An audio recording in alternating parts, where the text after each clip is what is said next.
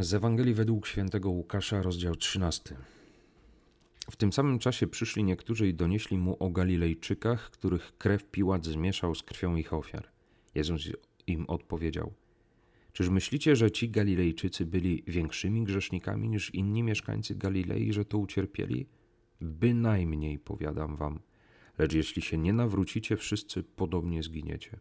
Albo Myślicie, że owych osiemnastu, na których zwaliła się wieża w Siloam i zabiła ich, było większymi winowajcami niż inni mieszkańcy Jerozolimy? Bynajmniej, powiadam wam. Lecz jeśli się nie nawrócicie, wszyscy tak samo zginiecie. I opowiedział im następującą przypowieść. Pewien człowiek miał drzewo figowe zasadzone w swojej winnicy. Przyszedł i szukał na nim owoców, ale nie znalazł. Rzekł więc do ogrodnika – Oto już trzy lata, odkąd przychodzę i szukam owocu na tym drzewie figowym, a nie znajduję. Wytnij je. Po co jeszcze ziemię wyjaławia? Lecz on mu odpowiedział: Panie, jeszcze na ten rok je pozostaw. Ja okopię je i obłożę nawozem, może wyda owoc. A jeśli nie, w przyszłości możesz je wyciąć. W tej Ewangelii Pan Jezus stawia pytanie: Dlaczego myślimy, że ci Galilejczycy byli większymi grzesznikami, że ci w Siloam byli większymi grzesznikami? Wydaje mi się, że chodzi tutaj o dwie rzeczy. O, po pierwsze, taką tkwiącą w nas starotestamentalną mentalność, bo Bóg ich pokarał. A po drugie, także tkwiące w nas takie uniwersalne, ponadczasowe pragnienie wybielania siebie. Warto się temu przyjrzeć. Prawda jest taka, że tak sobie myślę, iż żyjemy w świecie, gdzie rządzi prawo przyczynowo-skutkowe. Tak jesteśmy przyzwyczajeni patrzeć na świat i wedle tej zasady logicznej oceniać i analizować wydarzenia historyczne, prawa rządzące kosmosem i Ziemią, relacje społeczne, e, nawet zachowania międzyludzkie. I w tym sposobie myślenia wszystko da się przypisać, bo jest albo przyczyną, albo skutkiem. Nawet mówimy o Bogu w ten sposób. Bóg jest przyczyną istnienia świata, albo e, łaska jest przyczyną e, nawrócenia, albo został uzdrowiony przez przyczynę, za przyczyną świętego Jana Pawła II. Czy nawróciłem się przez przyczynę e, tego, że przeczytałem jakiś fragment z Pisma Świętego i tak dalej, i tak dalej. Ale najciekawiej bywa wtedy, kiedy pojawiają się w naszym życiu takie sprawy, takie wydarzenia, co do których nie potrafimy wskazać jasnej przyczyny, albo tych przyczyn może być wiele. I wtedy okazuje się, że człowiek nieraz nie potrafi żyć bez odpowiedzi na swoje pytania. Dodajmy, bez satysfakcjonującej odpowiedzi. Satysfakcjonującej to znaczy takiej, która ma uspokoić moje myślenie i moje serce. I taką właśnie odpowiedź daje starotestamentalny sposób, nazwijmy to, w jaki Pan Bóg wychowywał naród wybrany. Izraelici bowiem musieli nauczyć się dziesięciu przykazań i to była dla nich wiedza, czyli szkoła o Bogu, o człowieku, zbiór zasad i postaw, które Izraelici y, mieli poznać, którymi mieli żyć i nimi się kierować. I to dokładnie tak jak z wychowaniem dziecka i jego rozwojem psychofizycznym i moralnym.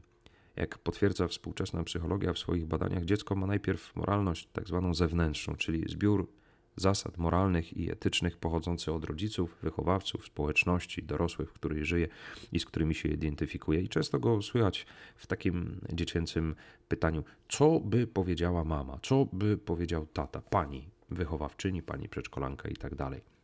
Natomiast udane wychowanie i rozwój moralny polega na tym, że dziecko, a potem młody człowiek zaczyna identyfikować się z tymi zasadami moralnymi i włączać je we własny świat wartości i swój kodeks moralno-etyczny.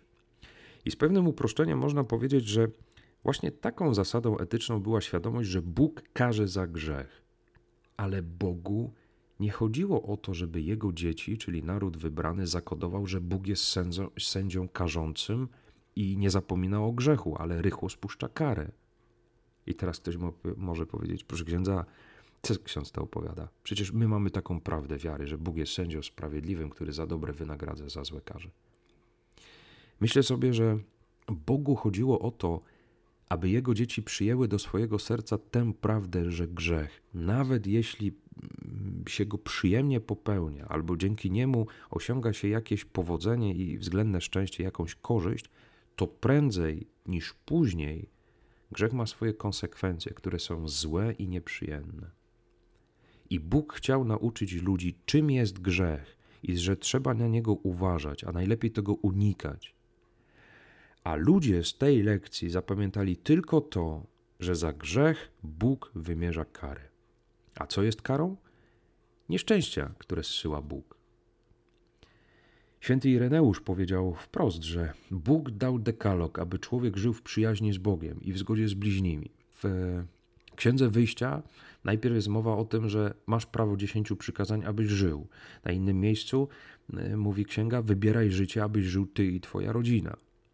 I ciekawie się dzieje, bo przecież widać, że dziesięć przykazań jest do życia. Natomiast człowiek widzi to inaczej. Wszystkie wypadki, niepełnosprawności, niepowodzenia, załamania kariery, problemy finansowe, zabójstwa, napaści, wojny, kataklizmy, epidemie, zarazy i co tylko jeszcze bywa trudne do wytłumaczenia, zaczęto przypis przypisywać jako tak zwaną karę Bożą. A co na to Pan Bóg? No a co ma powiedzieć rodzic, który odkrywa, że dzieci źle go zrozumiały i zamiast go kochać, to się go boją? Pobożny człowiek zaczął unikać grzechu i przestrzegać przykazań ze strachu przed karą Bożą, a nie z miłości do Boga. Bóg chciał, aby człowiek odkrywał, że warto inwestować w dobro, nawet jeśli to odkrywanie wiąże się ze sparzeniem się na grzechu i jego konsekwencjami. To jest, to jest niezwykle piękne, kiedy Adam i Ewa popełniają swój pierwszy grzech. Szatan ich oszukał, że będą szczęśliwi, okłamał ich, że, że, że będą zadowoleni, a oni siedzą wystraszeni, przerażeni w tych krzakach. I Pan Bóg ich woła: Adamie i Ewo, gdzie jesteście? Przecież chcę z wami iść na spacer a wy tam siedzicie przerażeni w tych krzakach. Potem Kain, jak popełnia grzech, wtedy Pan Bóg przychodzi i pyta go, Kainie, co się z tobą stało? Jak ty wyglądasz? Twoje oblicze jest takie, takie jakieś smutne. Zobacz, co zrobił z tobą grzech. Tak mówi, tak przeżywa nasz grzech Pan Bóg. A człowiek? A człowiek wybiera prymitywną motywację strachu. Boję się kary. Moralność zakazów nie wolno, bo Bóg zakazał. I na potwierdzenie o swojej, swojej teorii o Bogu karzącym, człowiek nawet ukuł powiedzenie, e, które mamy. Pan Bóg jest nierychliwy, ale sprawiedliwy, żeby się go bać. Tylko pytanie, czy o to chodzi Panu Bogu, żeby się go bać? I druga zasada, ta związana z wybielaniem. Otóż e, ona też leży w naszej naturze, tak sobie myślę bo no, nie ma się co oszukiwać i, i udawać. Ale my potrzebujemy być oceniani i oceniać. A najłatwiej to robić, no po prostu porównując się z innymi.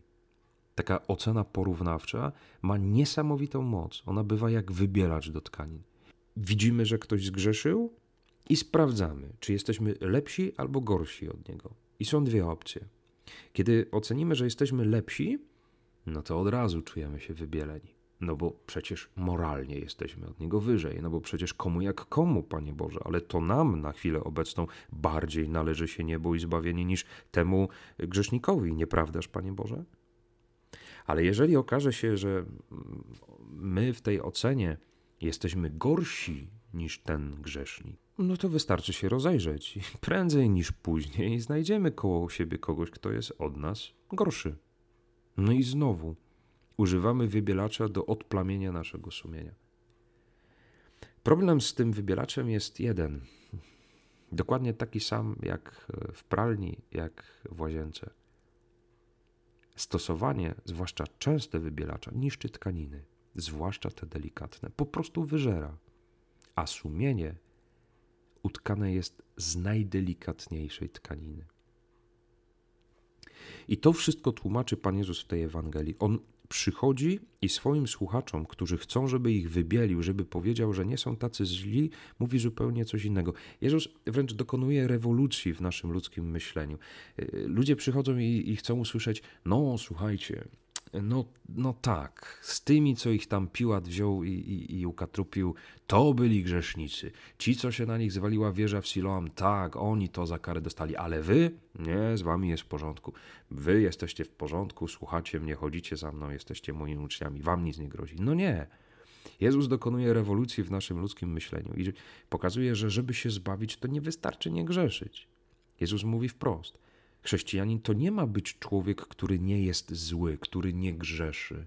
Brak grzechu sprawia, że, mówiąc potocznie, jesteśmy na zero. Nie ma w nas grzechu.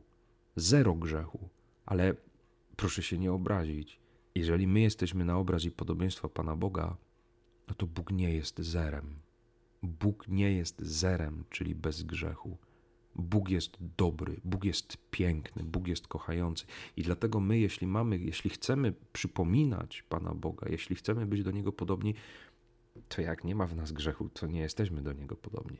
Jesteśmy na zero, a my mamy być na plus. I dlatego Jezus mówi, że mamy naśladować, mamy, mamy Go naśladować, mamy być podobni do Boga. A Bóg nie jest pustym brakiem grzechu. Bóg jest dobry, Bóg jest piękny, Bóg jest miłością, Bóg kocha i przebacza, bo jest miłosierny, Bóg jest sprawiedliwy, Bóg jest troskliwy. Jezus pięknie mówi o tym, czego oczekuje od nas Bóg. Nie mamy być drzewem, jak słyszeliśmy, które nie wydaje złego owocu, bo nie sztuką jest nie być krzakiem cierniowym, nie być jakimś e, drzewem, które ma tylko listki. Sztuką jest być drzewem, które wydaje soczyste owoce. I dlatego warto sobie przypominać te Ewangelie, zwłaszcza wtedy, kiedy korci nas, żeby porównywać się do innych. Kiedy chcemy wybielić siebie, mówiąc, że ja nie jestem taki zły, ja nie jestem takim grzesznikiem, nie jest ze mną aż tak źle. Zobacz, Panie Boże, obok mnie ilu jest gorszych. Warto sobie przypominać, że Jezus nas motywuje, a lepiej powiedzieć, Jezus nas wychowuje do tego, żebyśmy zamiast bać się boskiej kary, dorastali i jako dojrzali chrześcijanie unikali grzechu i zła. Ze względu na radość nieba, a nie ze względu na karę piekła. A to jest zasadnicza różnica. Nie tylko w słowach, ale w duszy. Bo bać się piekła to nie to samo, co pragnąć nieba. I w zasadzie całe to, całe, całą tę drugą naukę, całe to drugie kazanie można streścić w jednym zdaniu. Budzić strach to jest metoda szatana. Bóg natomiast wzbudza radość, dając odkupienie od grzechu przez Jezusa Chrystusa i posyłając nam Ducha Świętego. Dlatego warto mówić Bogu, czego się boimy, jakie mamy pretensje, czego się boimy powiedzieć Panu Bogu, żeby go nie zezłościć. On się na nas nie zezłości.